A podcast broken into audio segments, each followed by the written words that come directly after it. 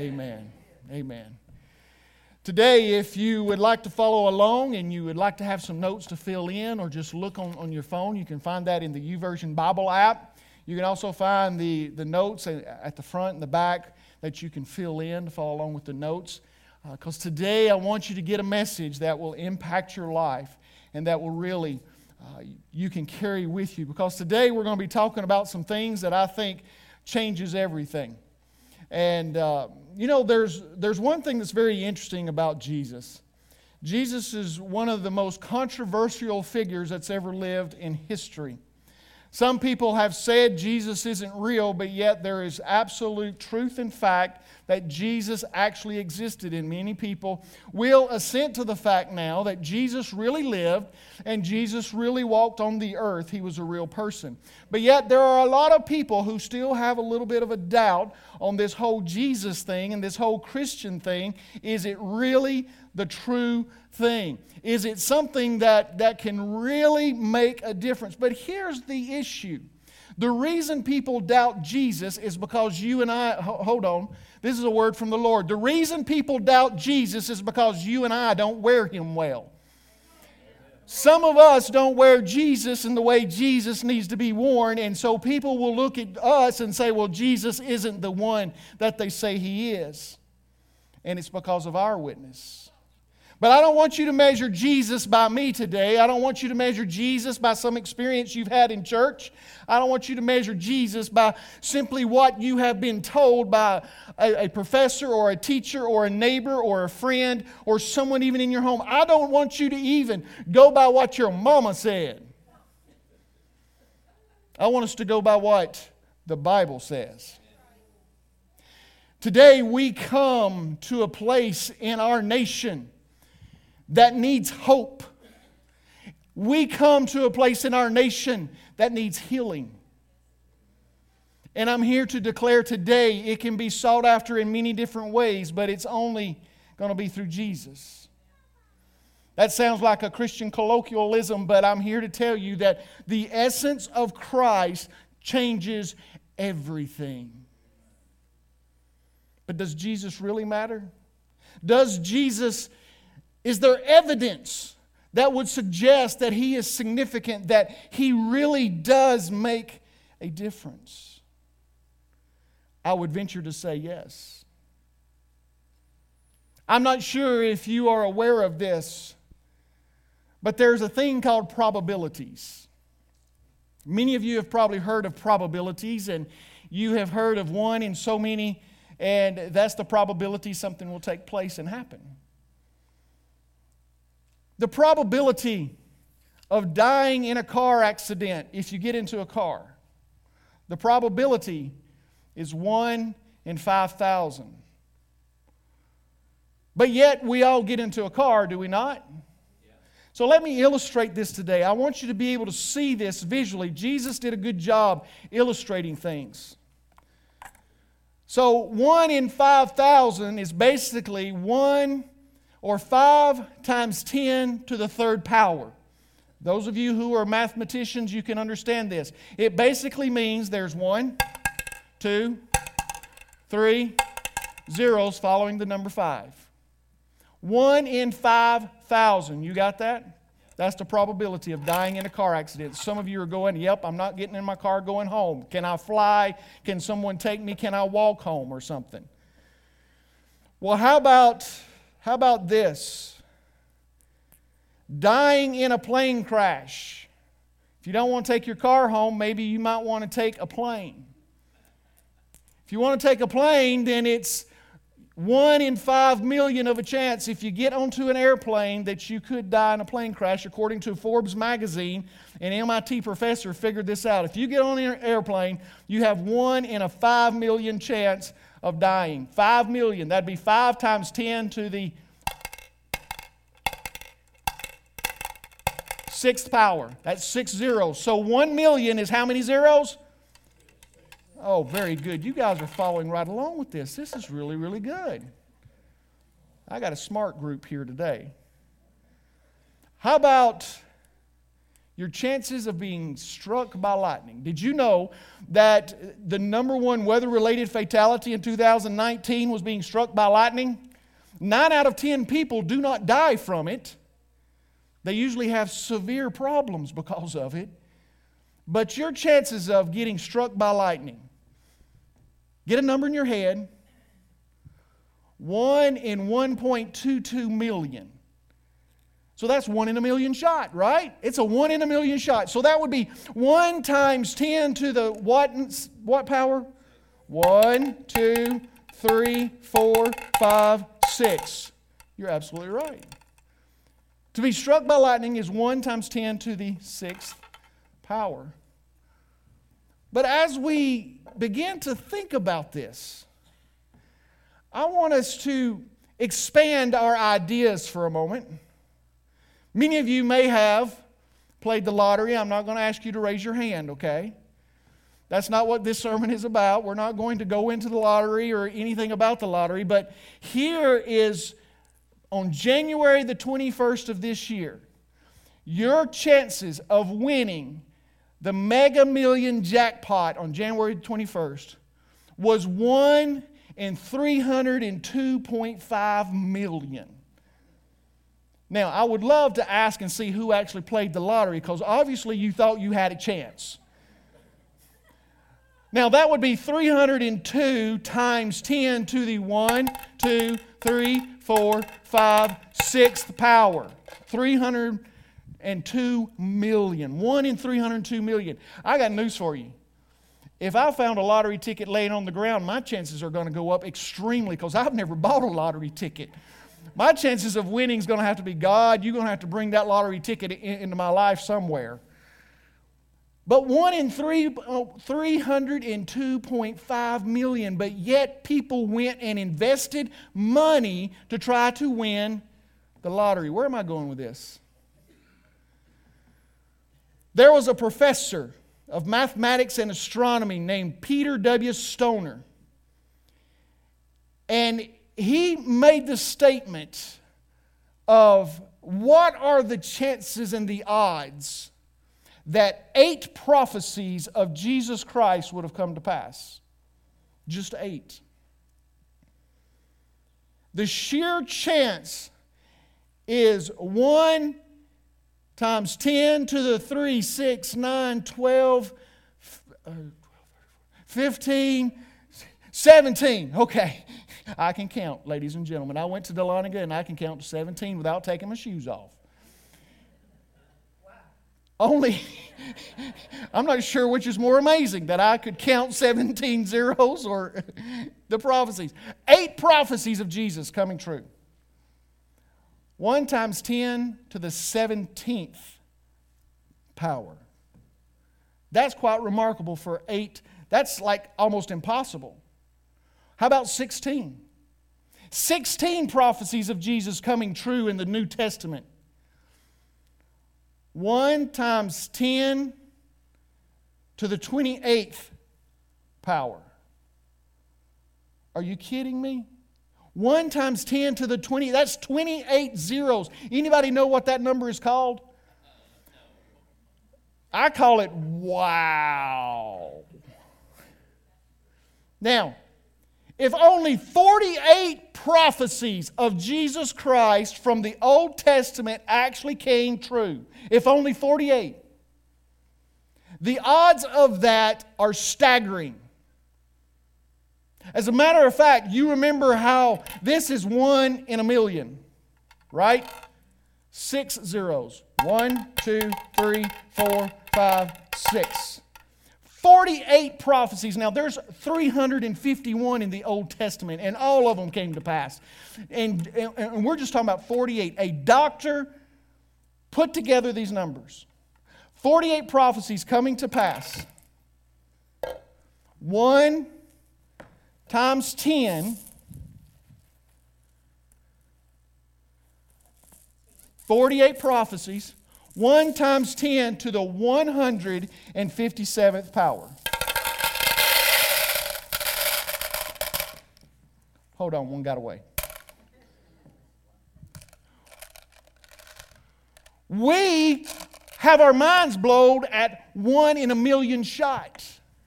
But yet we'll get on a plane, we'll get in a car, we'll buy a lottery ticket, even though it seems impossible. But when it comes to the prophecies of Jesus Christ, let me tell you about this number. Impossible. Must be by the hands of God. As a matter of fact, think of this.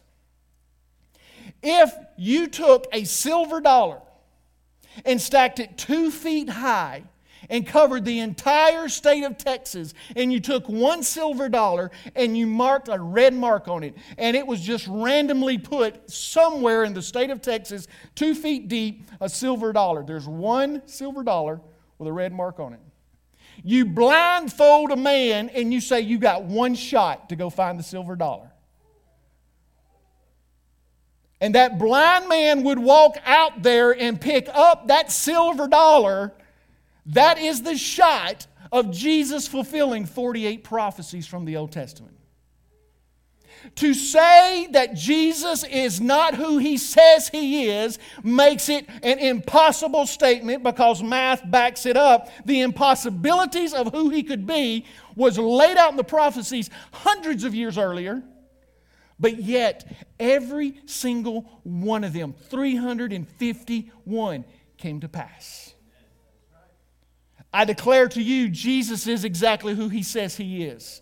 Jesus is the Son of God. He is the only way, the truth, and the life. He is the redemption that was paid for my sin. But I want us to dive in today and look a little closer, because Professor Stoner said, any man who rejects Christ as the Son of God is rejecting a fact proved perhaps more absolutely than any other fact in the world. But yet we step back and we say, well, this Jesus thing, it's not real. There's a lot of different ways. There's a lot of different truths. Why really Jesus? There are three hundred fifty-one prophecies that have been fulfilled. Every one of them. Isaiah chapter fifty-three, verse nine, is one of those in which it says, He was assigned a grave with the wicked and with the rich in his death, though he had done no violence, nor was any deceit in his mouth. Do you understand? There's one, two, three, four prophecies just in that verse, and every single one of them came to pass. Jesus is real. And what He said must be real for someone to be able to do that. I want us to dive into this and see how this, this actual verse is fulfilled. So in Mark chapter fifteen today, I want you to turn to Mark chapter fifteen. We're going to begin in verse forty-two. That's kind of where we're going to look at for a while. There is a man in this story. A man that we're going to dive into, and we're going to, going to kind of look at his life and see how we may be similar to him. Let's begin reading in Mark chapter fifteen, verse forty-two. Jesus has been on the cross. Jesus has said His last words, and Jesus has died. Verse forty-two, when evening had already come, because it was the preparation day, that is, the day before the Sabbath, Joseph of Arimathea came, a prominent member of the council, who himself was waiting for the kingdom of God, and he gathered up courage and went in before Pilate and asked for the body of Jesus. Pilate wondered if he was dead by this time. In summoning the centurion, he questioned him as to whether he was already dead. And ascertaining from this, from the centurion, he granted the body to Joseph. Joseph bought a linen cloth, took him down, wrapped him in the linen cloth, and laid him in a tomb which had been hewn out in the rock, and he rolled a stone against the entrance of the tomb.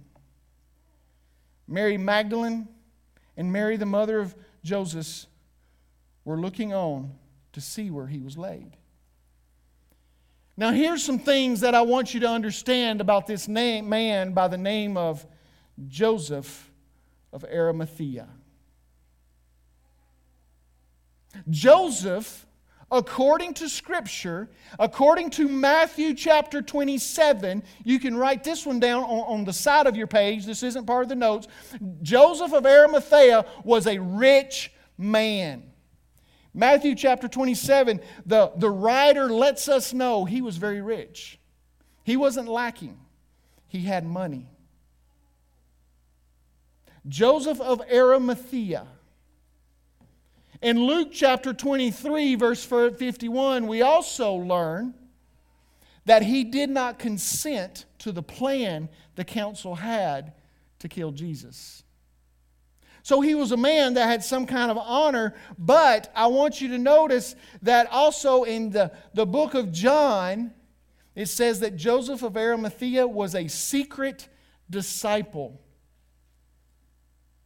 The first thing I want you to write down in your notes that's very important about this man is that he was a secret disciple. Let me ask, can that be said of you? That you are a secret disciple of Jesus? That if you were put on examination, yeah, they may say, well, you go to church occasionally, but it's not really part of your life. Joseph of Arimathea was a secret disciple of Jesus, and in John nineteen twenty, we find that there was someone else who was on the council with him who was part of getting Jesus' body. Maybe you've heard of this man. His name is Nicodemus. Nicodemus was on the council. He was part of that group that said, let's crucify him, let's, let's falsely accuse him, let's get rid of this man named Jesus. Now here's what I want you to understand. When I read Isaiah fifty-three nine, it says he, he was assigned a grave with the wicked and with the rich in his death. Joseph of Arimathea was what? Rich. He was a secret disciple of Jesus. He was part of the council. He was a prominent member in the society. Joseph of Arimathea and Nicodemus held something in common. We believe in Jesus. We think He's, he's something. But we're going to keep it quiet. Because, ladies and gentlemen, if they find out that we're following Jesus, we may be next. I'll no longer have my wealth, my position. I'll no longer have my friends. I will no longer be able to sit on the council. I will no longer be able to provide for my family. If I stand up and I say I'm a follower of Jesus and my life reflects it. So I must be a secret disciple. Because this man Jesus, he did amazing things. He healed people. He fed people. He did a lot of good in all of the country. But Joseph of Arimathea watched and followed the life of Jesus. Could it be that when it says in John chapter nineteen, verse thirty-eight, that he was a secret disciple, that he was a secret disciple because of fear? He was afraid. Maybe he had questions and he had doubt, but those questions and doubt fed the what? Fed the fear. What would become of me if they knew? Well, I want us to look very carefully here in verses forty-three of chapter fifteen. Look in your Bible. I want you to see this. Joseph of Arimathea, now we know a little bit about him, came. He came. He was a prominent member of the council who himself was waiting for the kingdom of God. And he gathered up courage. One translation says he took a risk. What does it mean he took a risk? He gathered up courage because he could lose everything. And up to this point, he wasn't ready to give it away. So he took a risk, he gathered up courage, and went in before Pilate and asked for the body of Jesus. Now when we read this, the first thing we think, Oh, that was nice. How good of him to do that. But I want to paint a picture for you. On a hill not far away from Pilate were three crosses. And on those crosses were hanging three criminals, according to the state of Rome. Those three criminals deserved death, and death is what they would receive. Criminals deserved not a burial. Criminals deserved to die and to rot on the very cross that takes their life. If by chance they needed the cross, they would take the dead corpse off and they would just toss it amongst a bunch of other criminals, because criminals do not deserve to have a burial. Jesus had been identified by the state of Rome as a criminal. And to ask for the body of a criminal is to identify yourself with such criminal, which makes you, therefore, an enemy of the state.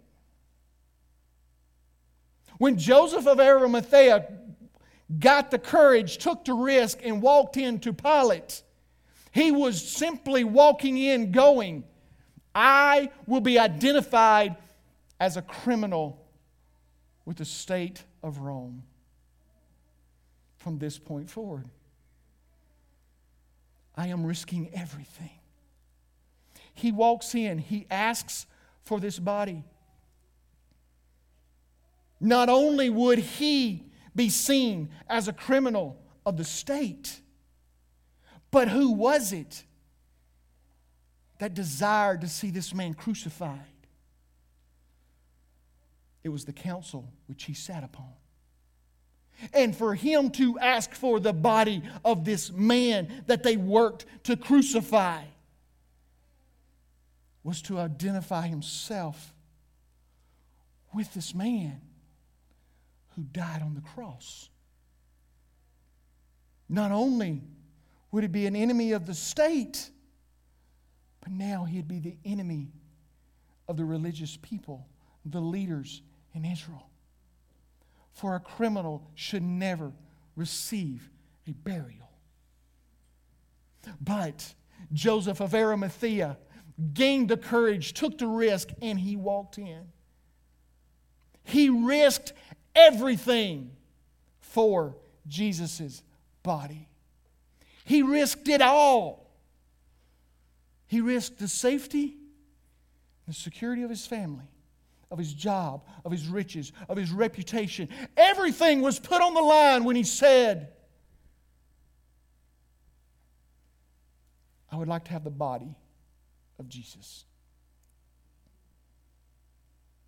The death of, the death of Jesus impacted Joseph and Nicodemus much more than the life of Jesus. Did you hear me?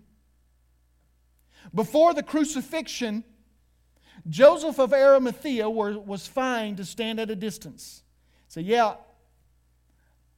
I'm a disciple of Jesus. I, I, I follow after him.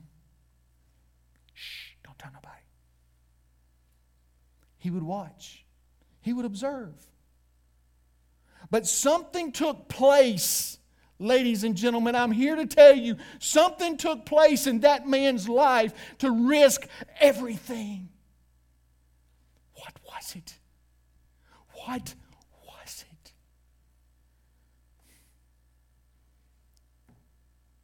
Psalm chapter twenty-two carries something very powerful. When Jesus is on the cross, he cries out, my God, my God, why have you forsaken me? Those very words are found in Psalm chapter twenty-two, verse one. On the cross, Jesus is quoting Scripture. And as you read Psalm twenty-two, verse one, you find words like this. But I am a worm and not a man, a reproach of men and despised by the people. All who see me sneer at me. They separate with the lip. They wag the head, saying, commit yourself to the Lord. Let Him deliver him. Let Him rescue him, because He delights in him. Go to the New Testament, read about the crucifixion. They were standing around the cross saying those very words. Further in Psalm chapter twenty-two, it says, they open wide their mouth at me as a ravening and roaring lion. I am poured out like water, and all my bones are out of joint. My heart is like wax. It is melted within me. My strength is dried up like a potsherd, and my tongue cleaves to my jaws, and you lay me in the dust of death. It goes on to say this, they pierced my hands and my feet. I can count all my bones. They look and they stare at me. They divide my garments among them, and for my clothing they cast lots. A description of crucifixion is found in Psalm twenty-two. Hundreds and hundreds of years before crucifixion ever came to exist. Do you understand, ladies and gentlemen, that Jesus, when He was on the cross, cared so much? He said, look at the Scriptures. And I can only imagine Joseph of Arimathea standing there and Nicodemus going, this man is dying, just like it says in the Bible, just like it says in the Scriptures and the scrolls. I submit to you today, what changed Joseph of Arimathea was when he watched Jesus die like he did. Joseph of Arimathea understood, because he knew the Word, he knew the Scriptures, he understood what makes the difference. The difference that was made was the reality of the death of Jesus changes me. That is why, in verse forty-three, Joseph said, may I have the body of Jesus? Because as he watched Jesus die, he watched prophecy after prophecy after prophecy after prophecy fulfilled. And he could not deny the fact and the truth. This is the real Messiah. The death of Jesus was the death that changed Joseph and Nicodemus, who caused them to risk everything. Why? Simply because he was a good man? Because of his life? No, because when he died on that cross, they knew that death was different. And he was willing to identify himself with the death of what the state and the religious elite called a criminal. But I'm so glad it doesn't end there, because I'm here to tell you, if we only talked about a dead Jesus, we would be talking about no hope. We'd be talking about no truth. Because as we look in Mark chapter fifteen, let's, let's not miss what happens here. Joseph of Arimathea risks everything, puts a linen cloth on him, and puts him into a tomb, which, by the way, it is believed, particularly by another gospel, that this was Joseph of Arimathea's actual tomb for himself. That he said, Jesus, you take. Jesus, you take my place that I should be. You take the spot that belongs to me. And he laid, and Mary Magdalene and Mary, the other Mary, saw where he was laid. And on that Sabbath day,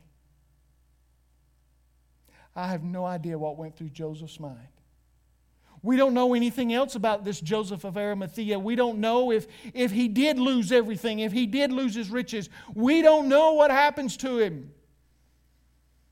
But we do know one thing.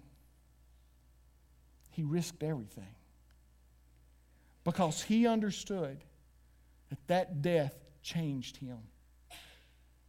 But it didn't end there. Prophecy did not stop at the death of Jesus. It went further. Verse sixteen, when the Sabbath was over, Mary Magdalene and Mary, the mother of James and Salome, brought spices so that they might come and anoint him, anoint Jesus. Because Jesus died so quickly on Friday, they didn't get to do the full embalming. In fact, he died so fast, Pilate had to even inquire of the centurion, is he really dead? For a man to only have been on the cross six hours and to be dead was a rare, unheard of thing. Okay, he's dead. Take him. But on that third day,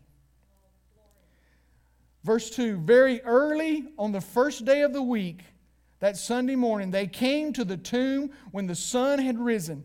They were saying to one another, who will roll away the stone for us from the entrance of the tomb? Looking up, they saw that the stone had been rolled away, although it was extremely large. Entering the tomb, they saw a young man sitting at the right, wearing a white robe, and they were amazed. And he said to them, do not be amazed. You're looking for Jesus the Nazarene who has been crucified. He has risen. He is not here. Behold, here is the place where they laid him, but go tell his disciples and Peter, he is going ahead of you to Galilee. There you will see him, just as he told you. They went out and fled from the tomb, for, uh, for trembling and astonishment had gripped them, and they said nothing to anyone, for they were afraid. Another gospel says they ran to Peter, and Peter ran back, and he looked. There was, there was still these questions, but I'm here to tell you today what makes the difference. The resurrection of Jesus changes everything.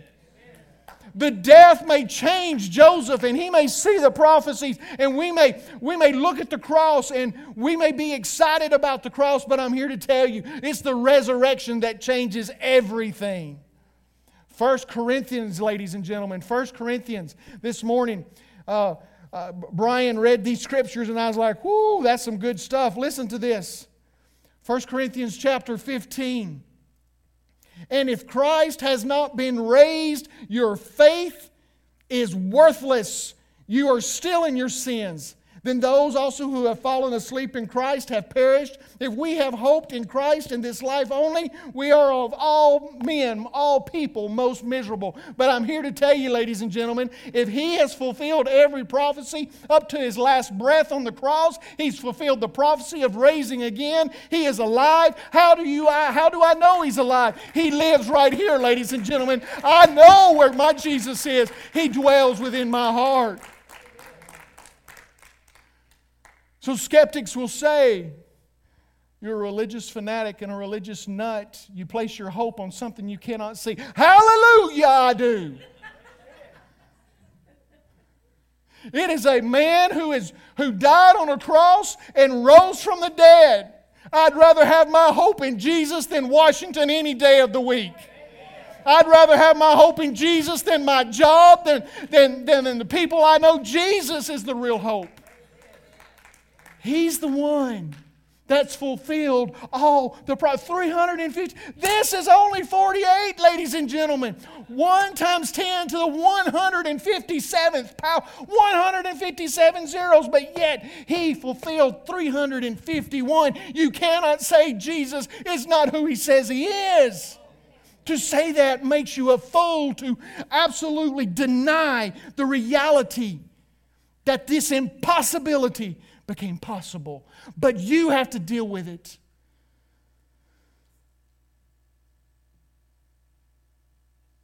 Andrew Murray said, a dead Christ I must do everything for. A living Christ does everything for me. I want you to reflect on Joseph of Arimathea just for a moment. Joseph of Arimathea, a secret disciple who risked everything to ask for the body of Jesus, was changed on that Friday. I want you to take just a moment. Remove any distractions you have. Put your pens down, your phones, everything. I want you to watch just for a moment. What if Joseph of Arimathea could stand right here on this stage? What if he could say something to you at this very moment? What if he could speak? Get ready, because we're going to play it. We're going to put it live right here, right now. Let's watch on the screen as we play this.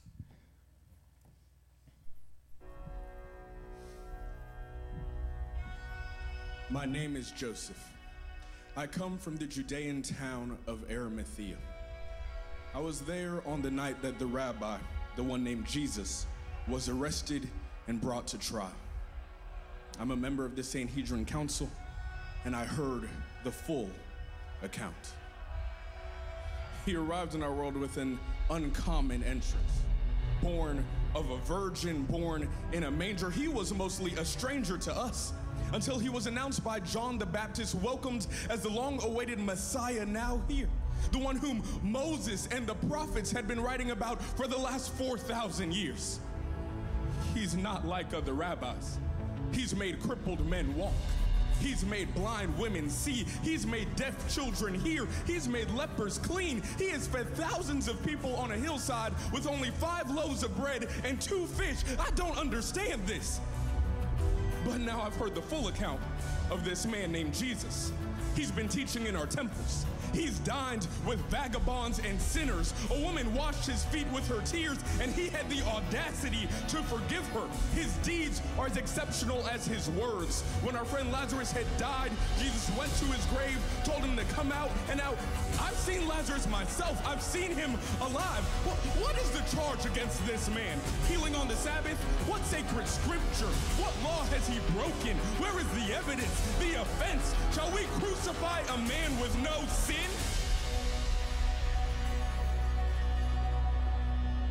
So I dissented from the decision, as did my friend Nicodemus. But the Sanhedrin took him to Pilate anyway.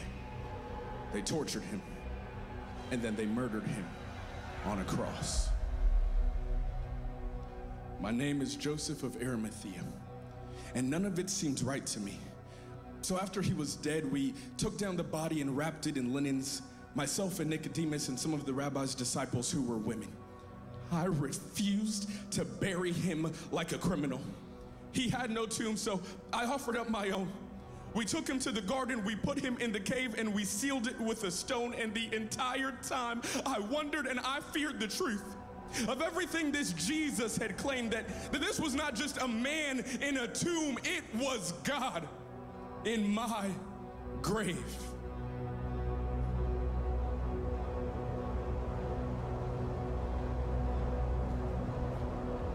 That was on a Friday. But then, Sunday, the word traveled to me quickly. Some of the women had gone to the garden, and the Roman soldiers who had been sent to guard the grave were struck down. The stone was rolled away, the body was gone, and there was only one set of footprints on the ground. Then came the reports. Jesus meeting with Simon Peter. Jesus meeting with Mary Magdalene. Jesus meeting with the disciples and eating breakfast on the shore. Jesus meeting with two men on the road to Emmaus, and then to his brother James, and then to hundreds and hundreds more. Jesus was dead. I saw the spear, the water, the blood, but now he's living, breathing, speaking, eating, proving that he is who he said he was. Yeah. I buried him myself, but now I've seen where he lay. There's nothing left. Jesus bore the shame of the cross, and he has trampled over death.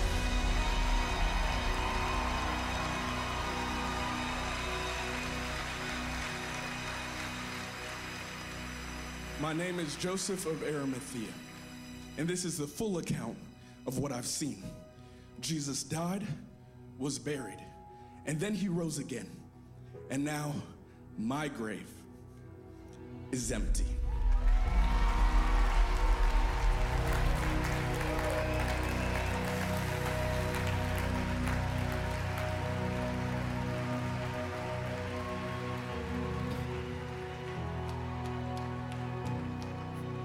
My grave may hold my body one day, but my grave is going to be empty. When Jesus was on the cross and he said it is finished, he used a term that means paid in full, ladies and gentlemen. It means paid in full. When Jesus died on the cross, he paid for my sins, but when he rose from the grave, he changed everything by conquering death, hell, and the grave. I have hope today because today is not the end. The death does not end it. The resurrection doesn't end it because, praise be to God, I shall see him face to face one day. I shall bow at his feet and say, Jesus, thank you for all you've done for me. So here's what you must do today. You must know the certainty that God has made Jesus the answer. And I'm not here to, to water this down. I'm here to tell you, without Jesus, you will not go to heaven. There's no other way. It's not through Allah. It's not through Buddha. It's not going to be through some other religion. It's not going to be through being Baptist, Methodist, non-denominational. It's not going to be through going to Free Chapel or Chicopee. It's going to only be through Jesus Christ and His sacrifice and His resurrection that you'll be able to be in heaven. That's the only way. Jesus said that is the truth, that is the life. He said, I am the way. Amen.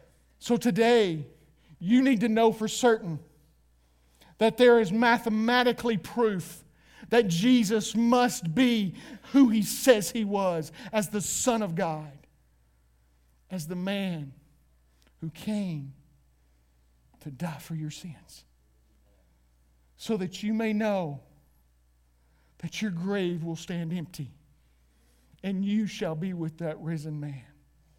Will you bow your heads and close your eyes just for a moment? Today, maybe, maybe you've been a secret disciple. I'll get to you in a moment. But maybe today, you've scoffed, you've laughed, you said it's impossible, it's just a bunch of malarkey, it's baloney. You've used language that just dismisses Jesus, but it does not change the fact of the truth that Jesus is who He says He is. And if He is who He says He is, take this as a probability, then what He has said must be true. And if that is the case, what will you do with Jesus? Will you simply dismiss Him, or will you accept Him in faith? Today, if you have not accepted Jesus Christ, or maybe you've said things like, well, I hope I'll be okay. I don't know what's going to happen, but I've done the best I can. I'm not a bad person. I've done good things. Can I tell you something? All of that will send you to hell, but the one thing that will send you to heaven is Jesus. You don't have to try to do it on your own. He's not dead on the cross. He's risen from the grave. He paid everything. All you have to do is surrender and ask Him to forgive you. So simply this. Would you right now? Just repeat this after me. If you feel God leading you and you want this relationship, you want to know for certain that if you died before you got home and the odds fell upon you to breathe your last, that you'd be in the presence of Jesus, then repeat this after me. Dear God, I have messed up. Forgive me and take over my life.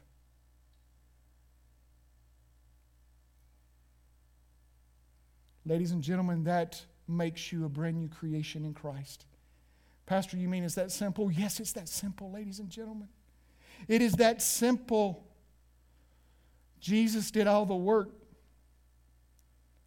So today, will you accept Him right now? If you're watching online, there's going to be a little thing pop up saying that you, you receive Christ, you raise your hand here in this room. If, if, if you want to receive Christ today and know for certain that you are going to heaven, or you just prayed that, would you raise your hand? And would you just say, I'm, I'm here, I'm doing it, I'm going to follow Jesus. How about this? How about those of you that are secret disciples? Those who haven't taken Jesus seriously, that He'll be okay with it. Maybe today you feel like you need to renew your commitment and you need to say, Jesus, you are who you say you are, and I need to be serious about it. Would you make that commitment right now? Would you just pray to Him? He can hear you and say, God, I believe, and I'm going to run after you. Father, we thank you for your word. We thank you for the power that it contains, the proof that is there, that Jesus is real. He is alive. He is the, the one true living God. We do not follow Jesus just simply to be better people. We follow Jesus so that we can be righteous in your eyes, that we don't have to live up to a standard and have the actions to make us worthy. But you sent your Son because you loved us so much. Thank you, Father, for that. We love you, Father, in Jesus' name. In Jesus' name.